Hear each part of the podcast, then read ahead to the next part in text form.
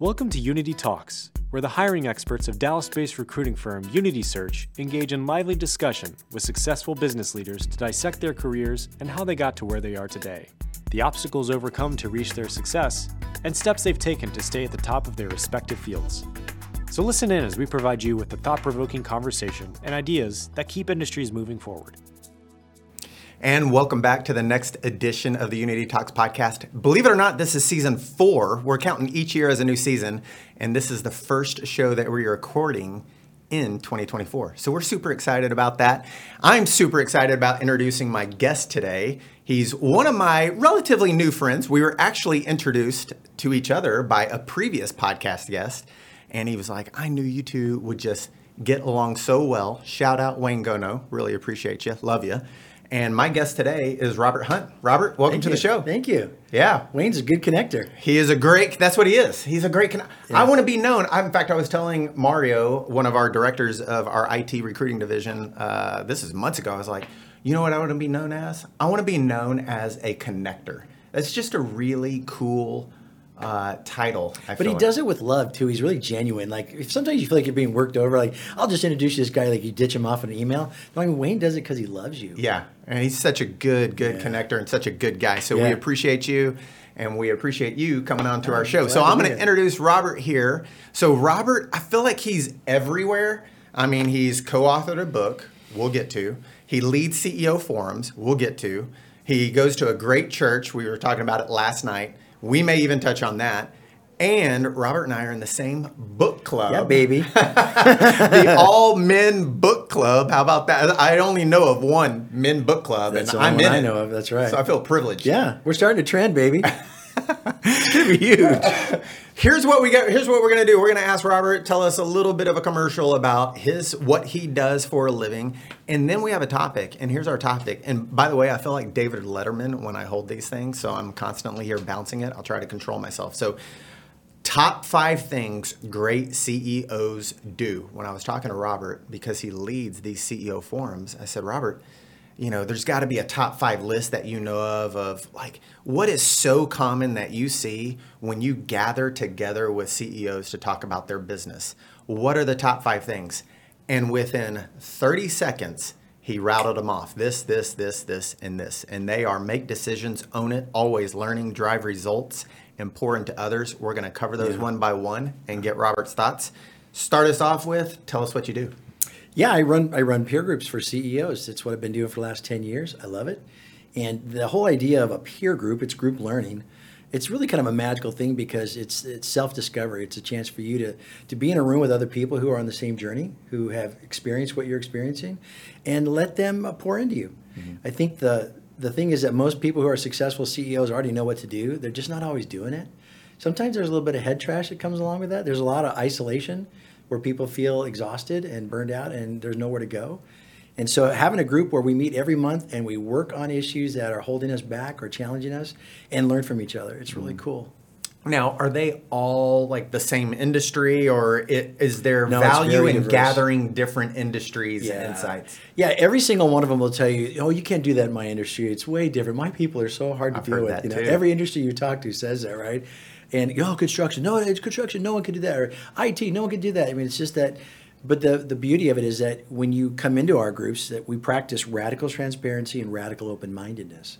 And so you have to be that way. Mm. So when someone says, "Well, we can't do that in our industry," well, you haven't done it yet. Doesn't mean you can't do it. It just right. means you haven't done it yet. That's right. And when someone else across the table from you says, "Yeah, we do that. We do that all the time. Here's how we do it, and here's what to look out for," you start thinking, "Well, maybe I can." And then, so the more diverse, the better it is by far. Well, and I feel like you were talking about all these challenges that business owners or leaders, like we could just just say leaders because Sure. anybody in an organization can be a leader, no matter what level you're and at. And should be absolutely. And it's ninety five percent, maybe more. It's about people. Yeah, I mean, they're about it people. It's It not is. about like, well, we're the construction industry, so you can't. Well, do you have people? Yeah. Yeah. Okay. Well, then you have the same problems we do. We always say there's four things: there's people, cash, technology, and time. Those are the four things that everybody has in common. It's just that in your particular people, they're doing this and they're this constraint. And mm-hmm. but the beauty of it is that because of our constraints, we learn different ways around stuff or how to deal with it. And that uniqueness can be valuable if you pluck it over here. So I would rather learn on your learning curve and watch all your struggles and learn from Yeah. it than have to go through everything on my own. That's the beauty of that. Because it took you 20 years to become an overnight success. So I can accelerate my Exactly, path by learning from you instead of and it can to go through embolden you because sometimes you get beat down. It's just exhausting. Being a Yeah. CEO, if you're not a CEO, you don't know what this is like. Yeah. Business owners and CEOs, they have a very unique journey, and and it's lonely. It's hard, and so having a group of other people who get it. They can fire you up when you start to just doubt yourself or get frustrated. They're there for you. It, it, makes yeah. a difference. Yeah. Well, you need to be filled up. Everybody needs to be filled do. up, you know. Yeah.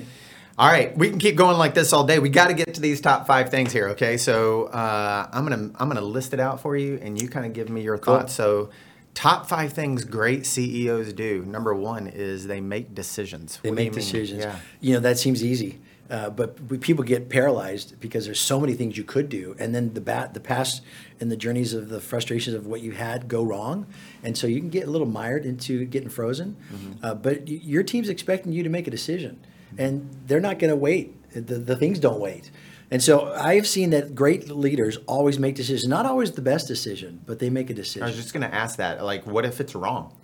we learn from it. Uh, you either win or you learn, right? And so if you if you're going along and you're making a decision and you you own it, that's that's the second part is you own it. But when you're making a decision, you're going to be wrong. You're going to be wrong in, in a lot of the cases because the variables change. Even by the time you made the decision, implement it, so many other variables came back up. It may not be a good decision mm-hmm. anymore. Mm-hmm. Time just moves along so fast, but they make decisions. I remember when I was a kid, I watched a movie. I cannot remember the movie, and I was not in the military. My dad was in the military, and a guy was talking to a sergeant. A soldier is talking to the sergeant, and he says, "Left, right, I don't care. Make a decision. Lead us." yeah.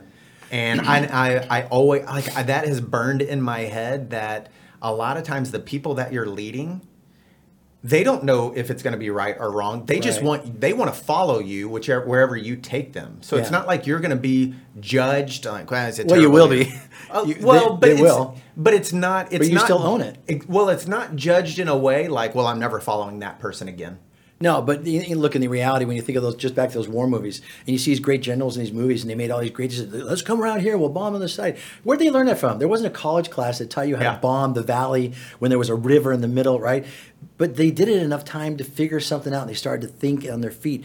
The leaders in our group, they've gone through so much stuff. They just see it and they know how to. That's another one of those. Mm-hmm. That's a thing with a customer that's angry and a market that's this, and then when those happen, we do this. So they've had enough of those moments where they can say that's another one of those. Yeah. And the more times you can capture that's another one of those, the quicker you are to make decisions because there aren't that many different problems.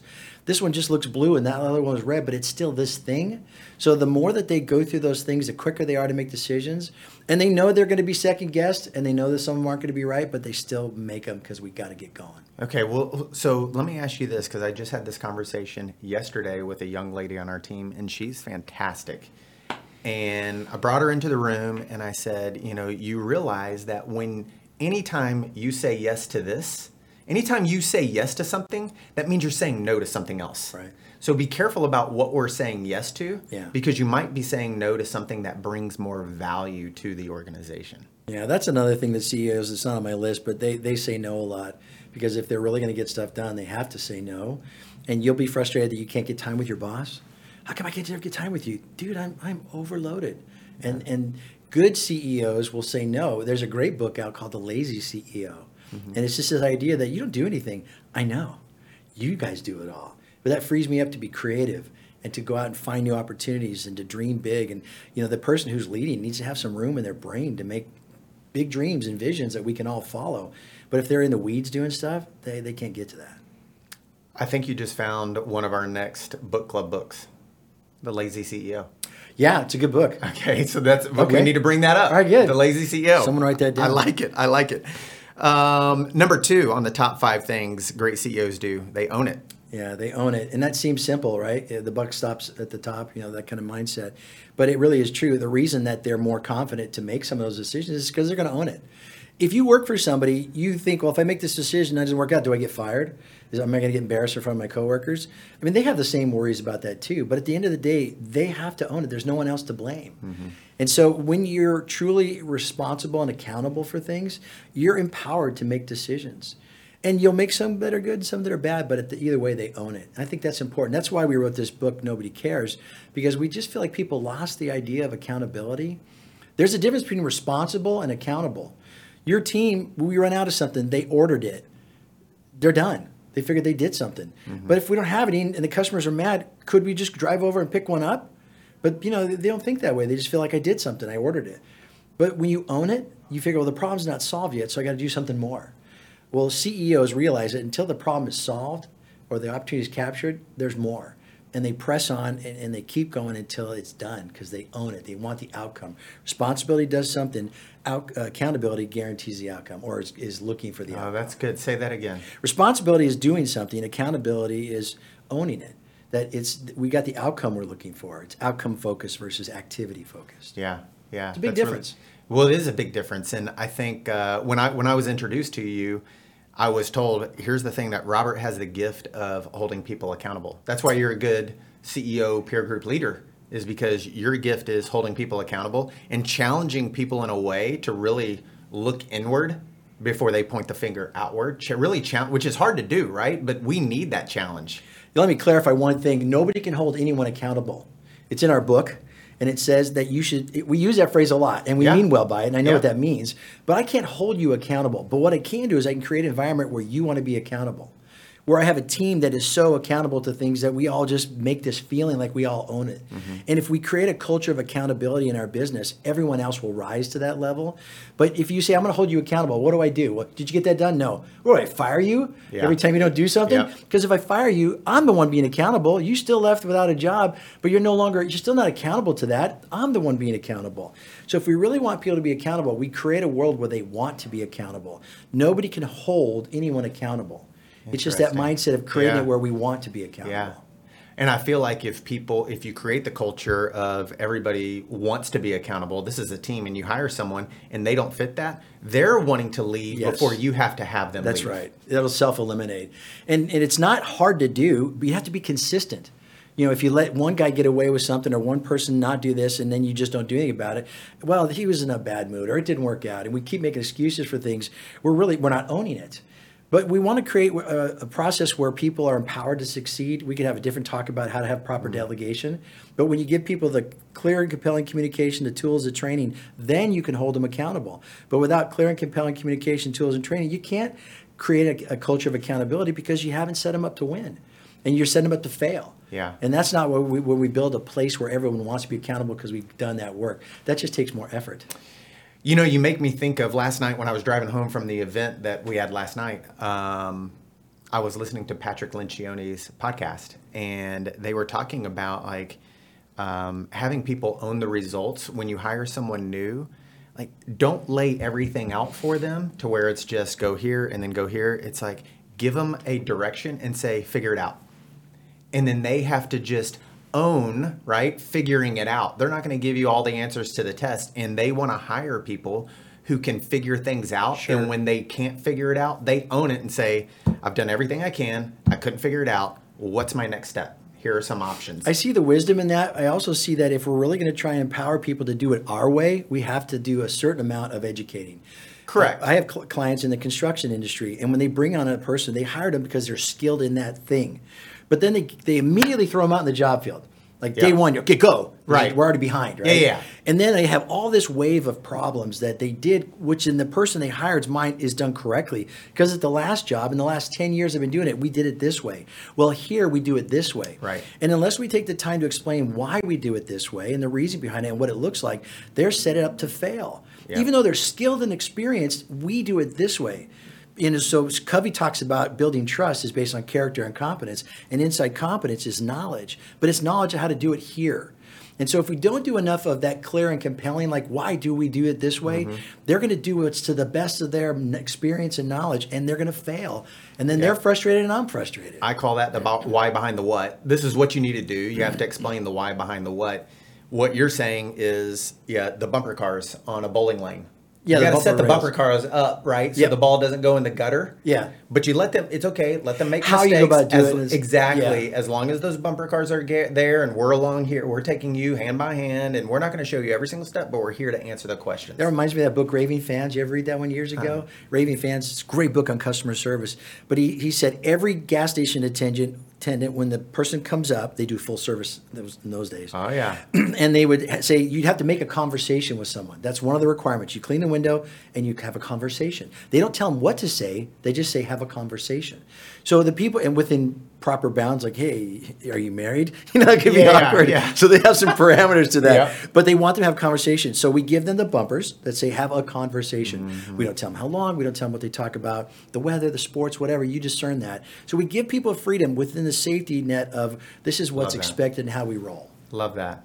That's really good guidance.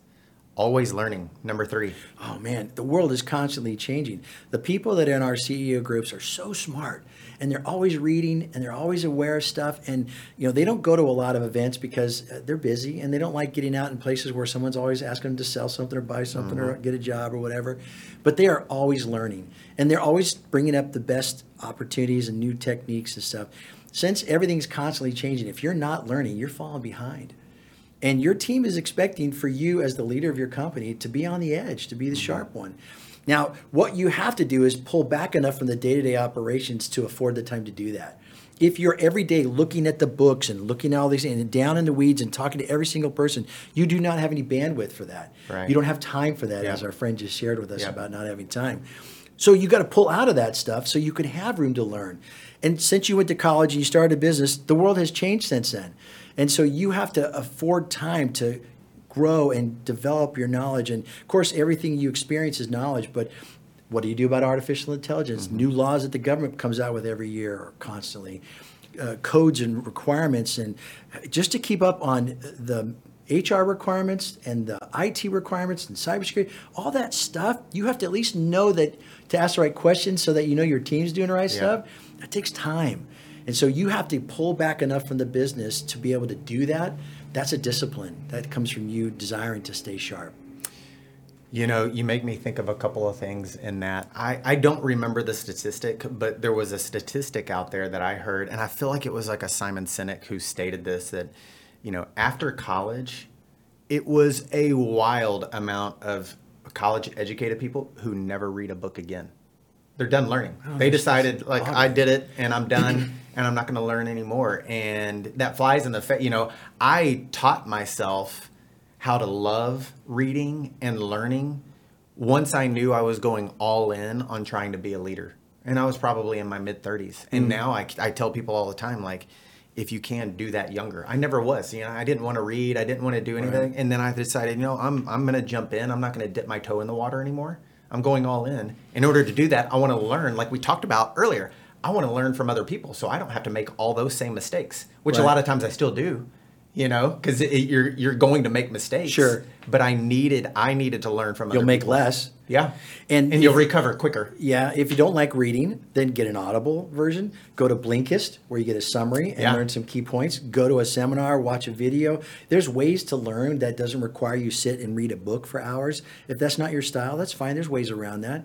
Uh, but at the very least, if you're just not willing to learn, you've got to find a, a technique that will work within your your time and capabilities Mm-hmm. and skills.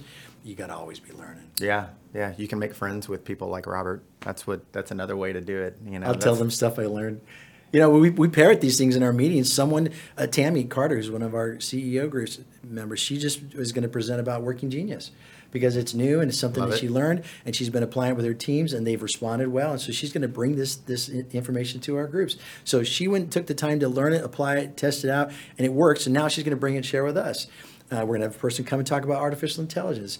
Uh, Jeff's done something about the 5X of of discipline. Mm-hmm. Uh, each of us has our own experience. Salem did one on what it costs when you make a mistake. That was Wow. a cool one. Yeah. The thoughts that you didn't think about in that. So since we all know so much, we just take the, t- the time to teach each other Yeah, in that. yeah. Hey, on the on the thing you you made reference to time because we do we we blame we point the finger at time because we we become busy. We're a society of busyness. Yeah, busy's the new stupid. It, it really is. And here's something that I have learned is carve out an hour where you, you just sit in a room. You don't have a computer in front of you. You don't have your phone in front of you. You just sit there and you think. If you're leading, if you're a CEO or you're leading a company, or if you are the uh, inventor in the working genius, right? Yeah. You're the wanderer or you're the inventor. Then just sit When you get a time to do that. and think. Right. Just just think of solutions. You remember that Henry Ford ideas. story where they they're taking a tour and Henry Ford goes by this room. There's a dark room with a guy with his feet up on the desk, and someone says, "What's that guy do?" And he goes, "Well, he thinks." Yeah. And he was the guy who invented the speedometer. Yeah. He goes, I just have him sit here and think of stuff all day, and he keeps coming up with cool stuff. That's unbelievable. So he had a guy whose full time job was to sit in this room and think the whole so time. cool. So that's why he came up with stuff all the Yeah. time. Haven't you ever noticed when you're taking a shower that you have such clarity? Like you, oh, I got to call my mom. I got, I should buy this, or oh, this is a good idea because there's nothing else to distract you. You have room to think. Hmm. That is proof that when we get clarity, we get creativity. Hmm. And so when you're beat down and overloaded, exhausted, and, and you've got so many things going on, and your phone's always going off, you got a computer in your pocket that never stops, people walking in your door all day long, you're already late to everything. How are you going to be creative? How are you going to be thoughtful and, and get clarity? Yeah. You need room for that. Yeah. At the very least, that's why our, our group members come together once a month. They get all the time in, in that whole day to sit and think and breathe and refresh and go, oh, I, you know, I should work on this. Yeah, I really love that. That's great. Uh, top five things great CEOs do drive results. And the word is drive, not do. And if you're still the doer in your company, you're doing a dishonor to your employees and to yourself and the future owner of that company. Mm. Because someday you're not going to be there. Everybody dies, so Yep. there's that. Yep. But at some point, you, you want to, to tr- turn it over so that it continues to succeed beyond you. And frankly, the new person who's going to come is going to be different, but could be good different if you plan for it. If not, you stress out, you have a heart attack, you can't work anymore, something goes wrong with your marriage, so you quit working, you lose your edge. Some bad things happen all the time. People who are proactive and build a team that can drive the results, the company's worth more, people feel more engaged. You get to go do other things, maybe start a new business, maybe give, maybe serve, I don't know, but you can't be the one delivering. And so when I hear a CEO say, I'm the best salesperson in the company, it's sad. That's yeah, sad. I agree. That's wrong. And or if you're if I wasn't there, things would fall apart. Then you don't have a good company. Yeah. But Yeah. people say that stuff, and I always think, aren't you embarrassed to say You're that? not an owner of a company. The company owns you. You're the hardest working employee and the Yeah. lowest paid by hour. Yes, Think that's about exactly it. what you're. like. So our last guest. So get this, and I love this. Our last guest, Elizabeth Rich, who is from Dart. She's the CFO of Dart. She said this. She said um, one of her lessons. She said, "Become indispensable." So you're driving as a leader, right? That was one of the steps. The following step was make yourself no become indispensable. The next one is make yourself dispensable. Which seems So- almost kind of contrary. Exactly. You are driving results. You're figuring out the path for the organization, the why behind the what. You're doing the whole thing. Right. And then you make yourself dispensable, right? Because you need to start separating yourself, let creativity happen among your team. It shouldn't all rest on your shoulders. And when you think about it, someday when someone comes to buy your company and they look at it and they go, if you're not here, everything falls apart. Your company's not worth anything. If you really want to prove that your company's worth more, so someday you get bank for your business, prove that for the last five years, I have been in a role sitting outside, coaching, mentoring, coming up with new partnerships, finding new companies we want to merge with, all that stuff. And the team's been running the business and our business is going like this. That's worth something. But if you're the person who's the rainmaker, and if you're the one who keeps all together, and then you're going to leave, why would I pay anything for your company? Exactly. It's not worth anything. Yeah. And now your earnout, right? And that is going to be a long earnout Yeah. period. And usually you're at the point where you're like, I don't, I don't want a long earnout, but you've created that. Or you got new owners and they don't like your style and they don't like the things you do and they're trying to do it their way and then you have to sit and watch your baby be slapped Mm. around and changed and oh man it drives people nuts. I've watched so many people sell their business and have a workout and it's miserable. It's emotionally you're ripping it out of my hands and they got to stay and watch it. Amen. You got to get away, sell Yeah. it and walk away. Yeah. Amen. I love that. All right. Pour, number five, pour into others. Yeah. I know that, that we go back and think about it. I don't have any time. I don't have time to learn, time to do all these things. Well, you don't have time to pour into people either. But if you truly are trying to build a team that will grow, scale, sustain, and run the business so that you can go do other things and eventually become irrelevant or, or dispensable, you have to pour into them first. So when I hear a CEO has got 10 people reporting to them, that's nuts you can't pour into 10 people well. And some of the really great leaders I worked with had three or four people and they really nurtured them and they spent mm. time with them and they were investing in them. And then you could see the person grow and they grow up to take over and they become where they can have less and less influence. Pouring into people does not take as much time as you think. But if you're intentional about it, But if you're if you're coming in and you're saying, "How do we fix this problem? and How do we do this?" Then you're doing the job for them still, and that's we put take the monkey back on your back and do it. That's not what you're supposed to Yeah. do. You're supposed to pour into them as leaders, as humans, as as people, so they can become better. and pouring into people it looks different it's not just uniform right because Right. people respond differently to Yes. different ways we're all wired a little bit differently so you have to learn your people and what matters to them and meet them where they're at and people are at different stages in their life they're They at are. different seasons of their life Yeah. personally and professionally and knowing the course you want them to go on if you're grooming this person to develop them as the next leader or you're grooming them to coach their people better uh, you could be wanting to move into another division. But when you ask people what do you really want? If you can find out the purpose and the passion of your employees and you can help them live it out at work that means eight to ten hours or whatever you work per day is now purposeful. And they show up engaged and they care and they try harder and they encourage other people because they're living their purpose and passion while they're at work. Too many people get a paycheck and then think about their purpose and passion later. So they're frustrated that every day I go to work and I have to stay here and do this when I want to do that. Mm-hmm. If you can get to know your team well enough and you pour into them and you care about them and nurture, which to some people is like, I don't have time for that crap. Well, then fine, you get what you get. But if you really want to nurture a team that's powerful and is leading and, and, and loves what they do and they stay and they're loyal and hardworking, that's pouring into them. And when you help them pursue their passions and purpose at work, man, they're rocking it every day because Yeah. they love what they're doing. I think that's a really good point. And I think if you're one of those people who are trying to search for your passion, okay, let's take me for example, right? And, and go back years into my career and I'm the employee doing XYZ, whatever that is. And my passion is, man, I want to open a gym someday, all right?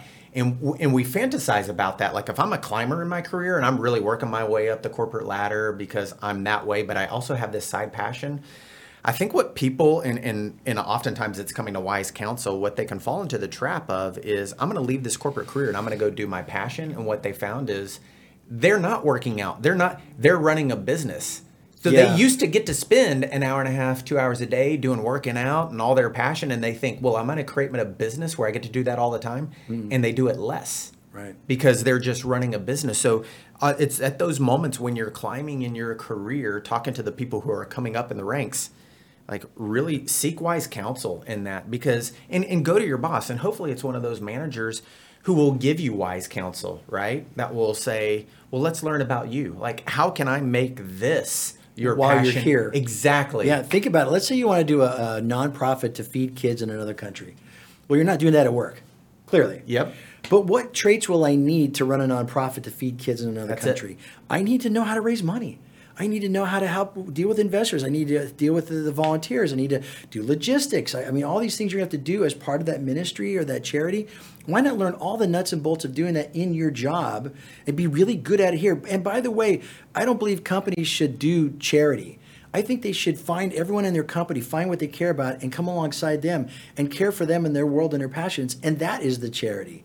We don't just need to march for raise money for awareness of this or, or blood drives. Or sometimes they just do that to look like they're caring. Why don't you look at the people who work for you and go, this guy, this guy has six foster kids. Why don't we help foster kids? Uh, Direction 613 in McKinney helps kids that age out of foster care. I love those guys. So we run events and we raise money and we give it to them because we love them. Why not have people on your team who have passions? Why not have the company champion Yeah. those causes for them? And then it's not something we placated, it's actually a thing. And the people who work for you go, I'm living out my purpose, I'm living the passion with this charity, and I'm leading the, the team meetings. I'm doing this, and let them become the ones who drive those initiatives.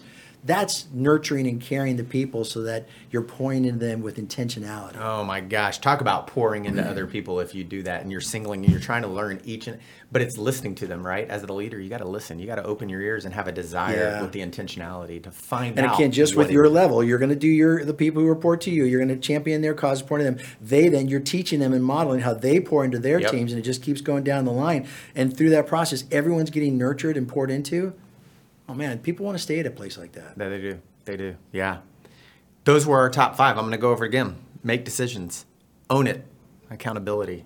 Always learning. Drive results. And that's what you've got to do. You've got to drive results and then pour into others. Okay, so we're wrapping up here. I've got to ask you, I'm going to put you on the spot. You didn't know I was going to ask you this. If th- these are five really good things, what's the very first step you have to take The very first step. And it may not even be this list. What do I take as a leader? To do what? Um, the path to becoming a great CEO. I, I, need to change how I am as a CEO. Okay. I need to change how I am as a leader. Mm-hmm. What is step one? Is it buy the book? Is it you always got to learn? Oh, clearly. clearly, it's by the book. That's what it is. you know, when, when I see people who have really succeeded well, is they knew their purpose. And, and if you're just doing it to make a buck, uh, that's very empty at some point. Maslow's pyramid talks about when you satisfy a need, it's no longer a motivator. Mm. So if all I want is money and I have money, I don't motivate anymore. So you go to the next tier, that's desire. And so then I, I feel like I got esteem, I'm important to, but after a while that kind of fades too. At the top is self actualization, where you actually are fulfilling your purpose in life. And we want everyone to do that. Well, you need to have yours. So if you're a leader who's just kind of been on the treadmill, stop and think about what do I want? Why do I exist? God has uniquely made you and equipped you for greatness. There's something about your journey, your skills, your passion, where you are in life that is uniquely qualifying you to do something awesome. But if you don't take the time to think what that is, you're just killing time. So if you really want to be a great leader, it, it, comes from the passion that burns inside of you that says, I'm going to do this. You hear these stories of people who are working out of their garage and cranking stuff up, and they were out of money. And you know, Nate tells me that on his first year of business, he didn't have enough money for the anniversary. They had to get 10 bucks out of the ATM just to take his wife to dinner for the anniversary, and how broke they were until they got over the hump. There's all these stories I hear, yeah. but because they had a passion and a vision of what they wanted to do, it drove them on.